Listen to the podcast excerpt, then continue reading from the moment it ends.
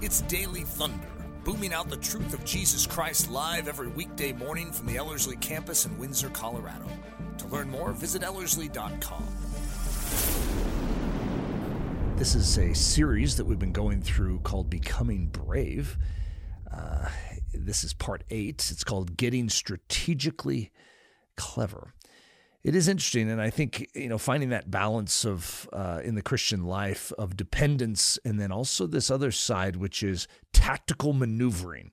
Uh, does God actually care about that? Are we supposed to just wait for God to lead us? Do we participate in this? And I, I remember having a a big challenge with that when I was first coming to Christ and really desiring to follow Him what do I do in the process and what does he do? And I remember uh, Oswald Chambers uh, saying Christian the Christian life is half mysterious and half mechanical. Anyone that makes it all mysterious becomes a fanatic. Anyone that makes it all mechanical becomes a legalist. And so it's finding that complementary balance between the two where God does want to draw on our giftings, our abilities. He does, but he wants them consecrated. He wants them to be in his control. And so, learning uh, and maturing in that uh, Christian process is all a part of that balance. And this this message sort of. Uh, I'd say is a part of that uh, tension, uh, getting strategically clever. Uh, Matthew 10 16 sort of talks about this. It says, Behold, I send you out as sheep in the midst of wolves. Therefore, be wise as serpents and harmless as doves. It's always sort of an awkward uh, and strange sort of scripture for us because the last thing we want to be is wise as serpents, right? I mean, the serpent is a symbol of the devil. We don't want to have anything to do with that. And yet, it's complementing a certain aspect of how a serpent functions, and that it is cunning, it is sharp, it is strategic in what it is going after. And so God says, Look, I made you that way. You don't need to behave as a serpent. You don't need to live your life on your belly and make the dust of this earth your satisfaction. However, I want you to take that quality and utilize it in my kingdom. So be wise as serpents, but hey, harmless, innocent as doves. So I've spoken on this quite a few times over the years, but it's called the Habilar. And in the Ellerslie world, it's actually a significant idea that is that we've fostered and cultivated. And personally, it's a very, very big deal to me. And it's been a part of my thinking and reasoning and strategizing for years. And so let me give a little background because the screen, if you're watching the video, it says the Habilar striking where the defenses are not up. If you're a tactical uh, military sort of man, then you're going to look for weaknesses in the enemy's line. And the enemy's line is basically their front, that which you are facing in battle. And you're looking for weak points. And of course, it just makes sense that you would strike or use your strength to hit them where they're weak because you have a greater uh, possibility, potential to break through. And the same is true in a sense with what we are called to as believers. You see, the devil is always looking for weak points in our line and he is wanting to strike us in those weak points. And you've probably gained a PhD in that, uh, where you recognize the devil's always out to destroy you. He is seeking to devour you. And yet it's interesting, but many of us as believers, when it comes to this idea of becoming brave, it's almost like the equivalent of saying becoming offensive, where we don't need to be on the defensive. We want to switch this whole thing around and go on the offensive. And that's where the Habilar comes in. You see, when William Wallace was back on his haunches and being attacked by Edward I. So the English are coming against the Scots, and William Wallace is the picture of the Scots. And they are not in a healthy place. You know, they, they don't really have a lot of weapons. They have a whole bunch of farmers with uh, pitchforks. You know, that's basically the way it feels. And then you have this seasoned army of Edward uh, that have been sharpened and honed in the Crusades, and they're really strong and really ready to do business and to put down this rebellion uh, uh, amongst the Scots. But William Wallace is actually going to change the face of military history when he brings in what we could call the advent of guerrilla warfare or the Habilar. You see, he is going to import this horse uh, called the hobby horse, is what you know we would know it as most likely.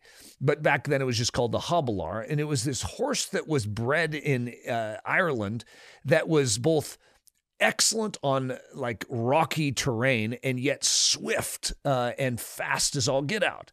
And never had there been a horse that could do both. And so he brings this horse over uh, and he sticks his swordsman on the back of it and uses it in a very powerful way. You see, back in those days, it was the feudal style warfare. So Edward I was coming in with his massive numbers of troops, and he stations them in a feudal style, which is sort of lined up shoulder to shoulder in ranks and in, in order.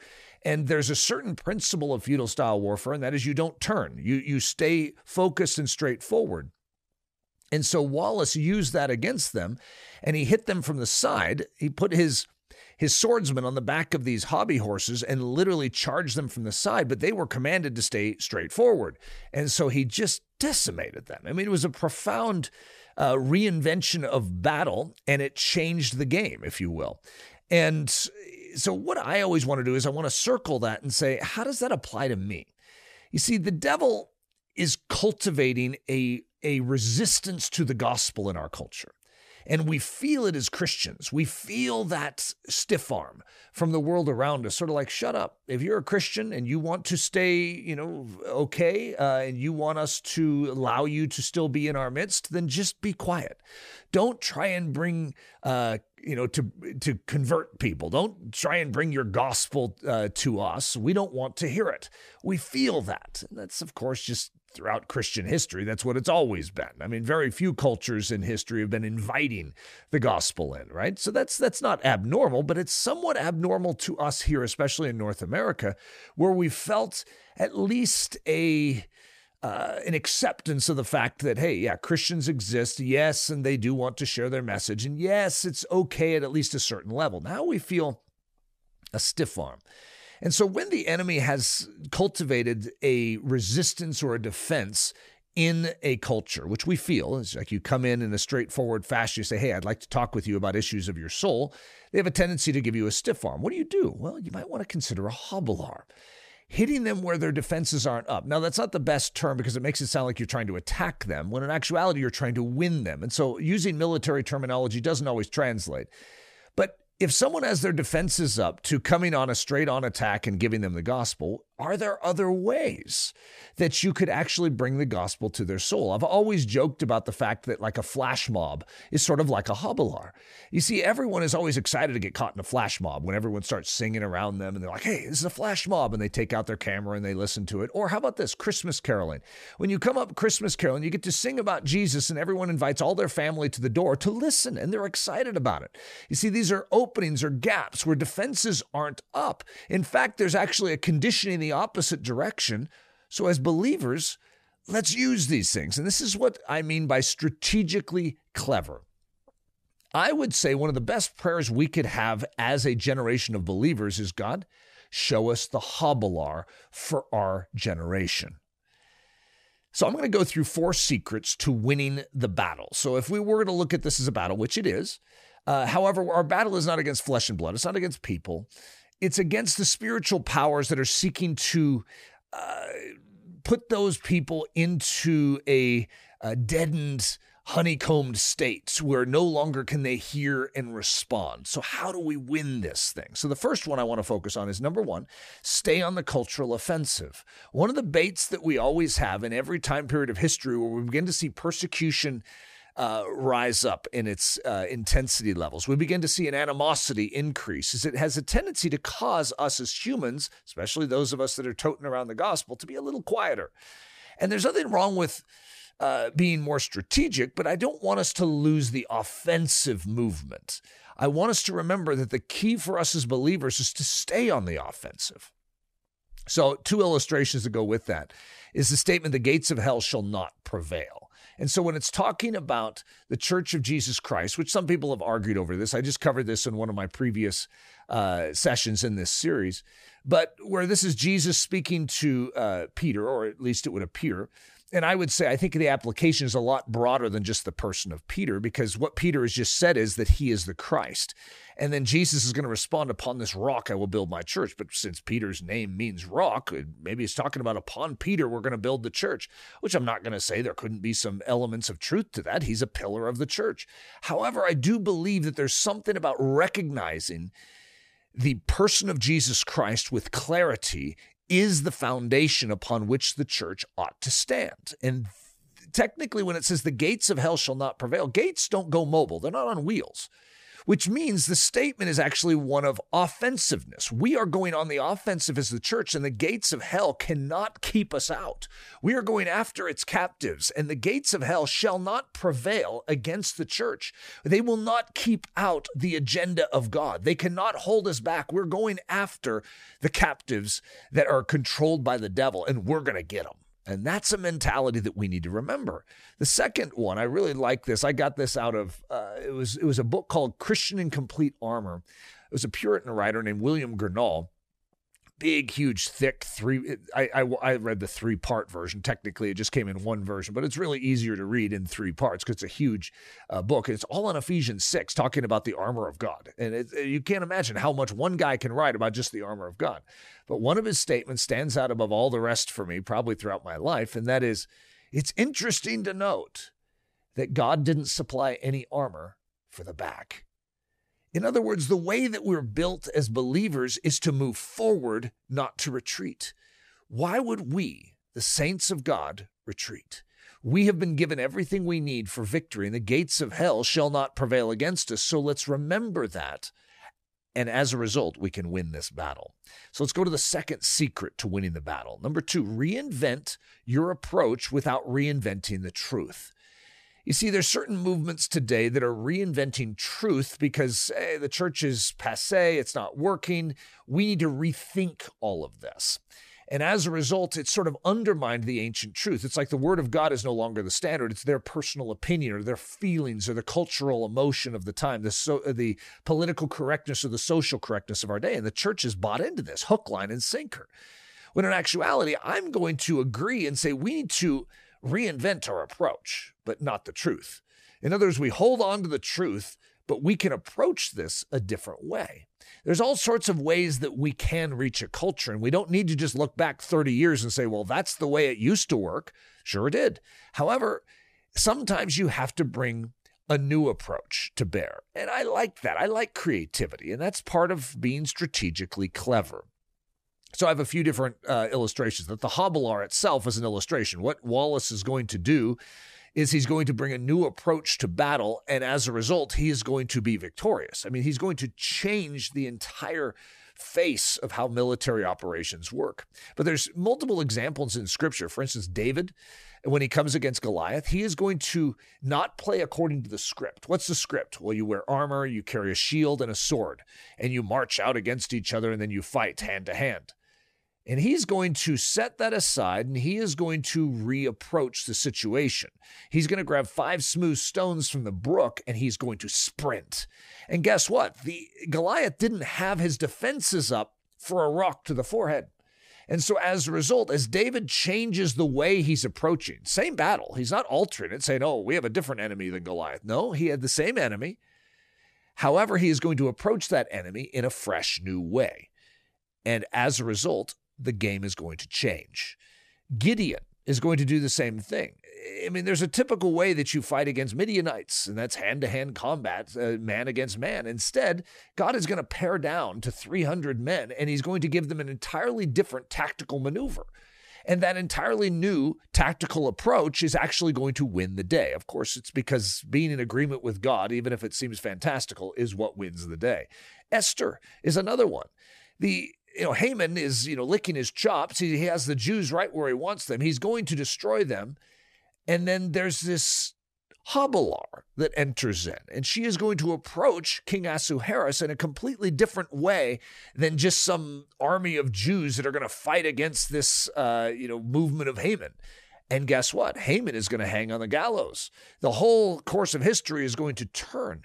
God has a different remedy than many of us even think. That's why we need to be sensitive. God, what do you want to do in our generation? We want to be strategically clever. What's the secret to that strategy? We need to be in stride with the Word of God, and we need to be in stride with the Spirit of God. And if we are, God is sure to answer that question. He is sure to give us wisdom for the hour in which we live. Uh, the third thing on the list that I have is Jesus' spittle. And the reason I bring up that is because Jesus is going to be a healer. We know that. He heals blind people. However, watch how he heals the blind people. One day he just says, Be healed. The next day he's spitting in the dirt and making little mud cakes. And so, what he's doing is he's changing his approach. And if Jesus changes his approach to things, I think we need to recognize that that's how the Spirit of God works. He is willing. Jesus heals blind people in multiple different fashions. And of course, he could just do it in one way. And the same thing is true with how we're going to reach the blind people of our day. It's okay that it's not always done the same way. Same truth, same Jesus, but different approach to how that same thing is accomplished. I really love that. All right, so in out of the four secrets to winning the battle, let's go to number 3. Make sure you own God's strategy technically I really like strategizing. I'm, I like brainstorming, but brainstorming is actually one of my liabilities too. Okay, because I'm very good at brainstorming. I'm very good at coming up with novel and unique ideas. But I have a tendency to be able to do it outside of God. Sort of like, God, you stay over there and I'll brainstorm over here and I'll come up with some great ideas to pitch to you.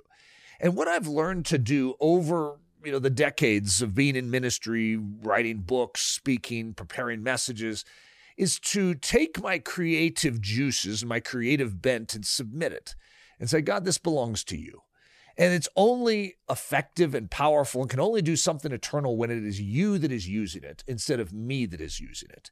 And so, in a sense, to take our creativity, our our desire for a Habilar, and to submit it to God and say, God, what is the Habilar that you desire? And so make sure you own God's strategy. If your strategy is not God's strategy, it's useless to start with. It's not going to truly work and impact the world. So, one of the illustrations I have for that one is the Battle of the Atlantic. Now, if you went through my World War II series, that may trigger uh, something. But the Battle of the Atlantic is part of World War II. It was actually in World War I as well. They had a Battle of the Atlantic then is in that as well. But in World War II, it it's, is going to be a very significant part of the battle that Winston Churchill is actually going to say the most important battle out of all the battles was the Battle of the Atlantic. Now, for those of you that know World War II, you're going to almost chuckle at that and go, "You've got to be kidding." That was no one even knows about the Battle of the Atlantic, which is why that's so important. You see, first, to define your battle of the Atlantic, each one of us has to do this. We have to know what the most important battles are. We have to know God's strategy. And this is what the Allied forces are going to have to walk through in World War II. They're having to identify their key enemy first. Who's their key enemy? I mean, because they have multiple nations that are standing against them. So they have Hirohito in Japan, they have Mussolini in Italy, and they have Hitler in Germany.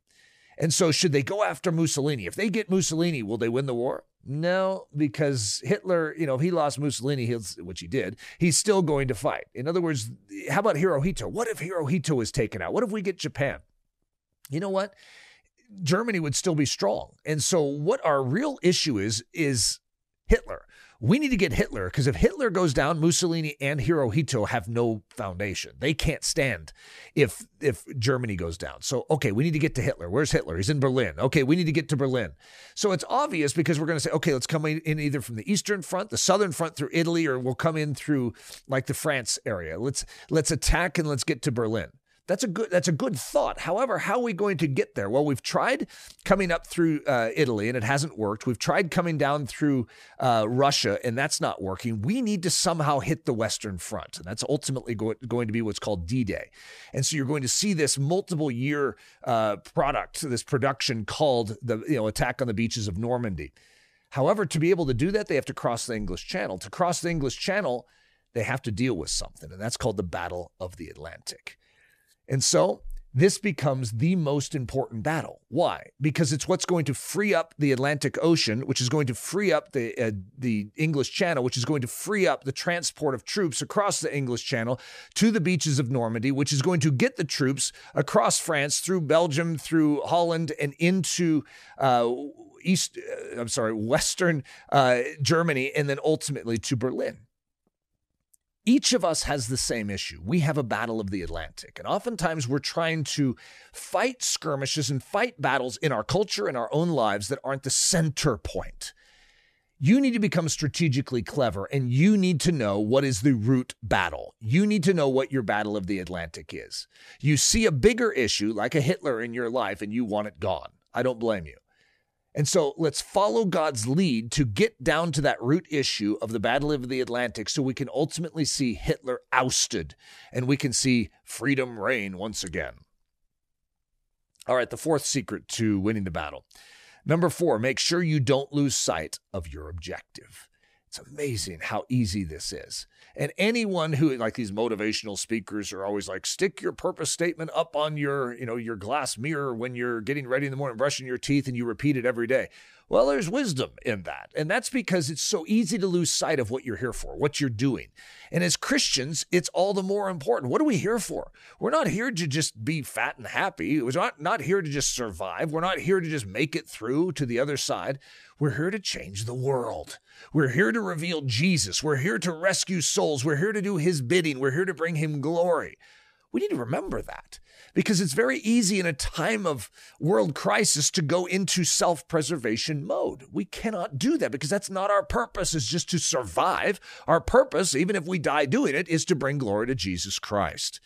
So, my illustration for that is what I call the nine lies. So, at Ellerslie, that makes a lot of sense. It goes back to the story of Nehemiah. Nehemiah had a purpose that was to build the walls around Jerusalem or to rebuild the walls around Jerusalem. And yet, all hell is going to break loose against him. Sanballat, Tobias, Geshem the Arabian, and all their cohort are going to come against him, and they're going to attack at every front. And they have nine specific lies that they're going to bring against Nehemiah, basically to beg him to give up. Give up, give up, give up. Hey, focus over here. Hey, get distracted over here. Hey, you might want to give up over here. You see, there are so many things that come against our life because we're in the midst of a real battle. But to win this, we need to remember what the focus of the battle is. When you get your Battle of the Atlantic, keep focused on it until you see it won. Stephen Kendrick's approach. So Stephen Kendrick, he's one of, you know, you have Alex and Stephen Kendrick, they're the, the movie makers. And uh, Stephen Kendrick, I, I really like it. When I sit down and talk with him, he has a certain attitude that always resonates with me, and it's strategy. And so, what he's always saying is, you must have a strategy. Now, typically, he'll add prayer to that. You must have a prayer strategy. Every time they go into making a movie, they have a prayer strategy. It's very granular, very specific, just like Winston Churchill had for beating Hitler. Very granular, very specific. I like that. There's something about me. Maybe it's just my makeup, but I really am attracted to that. Tactical praying, tactical living, tactical worship of Jesus. I want to have my life count. And when you have a strategy, did you know that it gives you confidence? It just does. When you wake up and you know why you're waking up, you know what you're waking up to do, it actually gives you boldness. So I'm saying on this screen, if you're watching the video, the Battle of the Atlantic, identifying your chief target and then determining how to go after it. That's our strategy. That's what God wants to give us wisdom for. So here's sort of a summary of what we just covered a God born strategy equals a God born bravery. The reason I'm bringing this into the series is because when you are strategic and when you have a sense of mission, a sense of purpose, a sense of design, like you know what you're going after, it's amazing, but it gives you strength. It gives you boldness. It gives you courage. It gives you bravery. So let's do a review. I'm sort of building throughout this series what I call the 10 facts that make a believer brave. And they're all promises. God promises to, number one, make you inwardly doom proof. Number two, give you a PhD in good news. Number three, enable you to take any hit the enemy can dish out. Number four, make you spiritually unstoppable. Number five, make you above reproach. Number six, put you on the offensive in this battle. And number seven, make you a master strategist. It's a fun thing to realize that we serve the living God and He has given us everything we need for life and godliness, and He wants to put us on the offensive instead of in this defensive position the devil is baiting us to enter into. Guys, have a great day. God's richest blessings.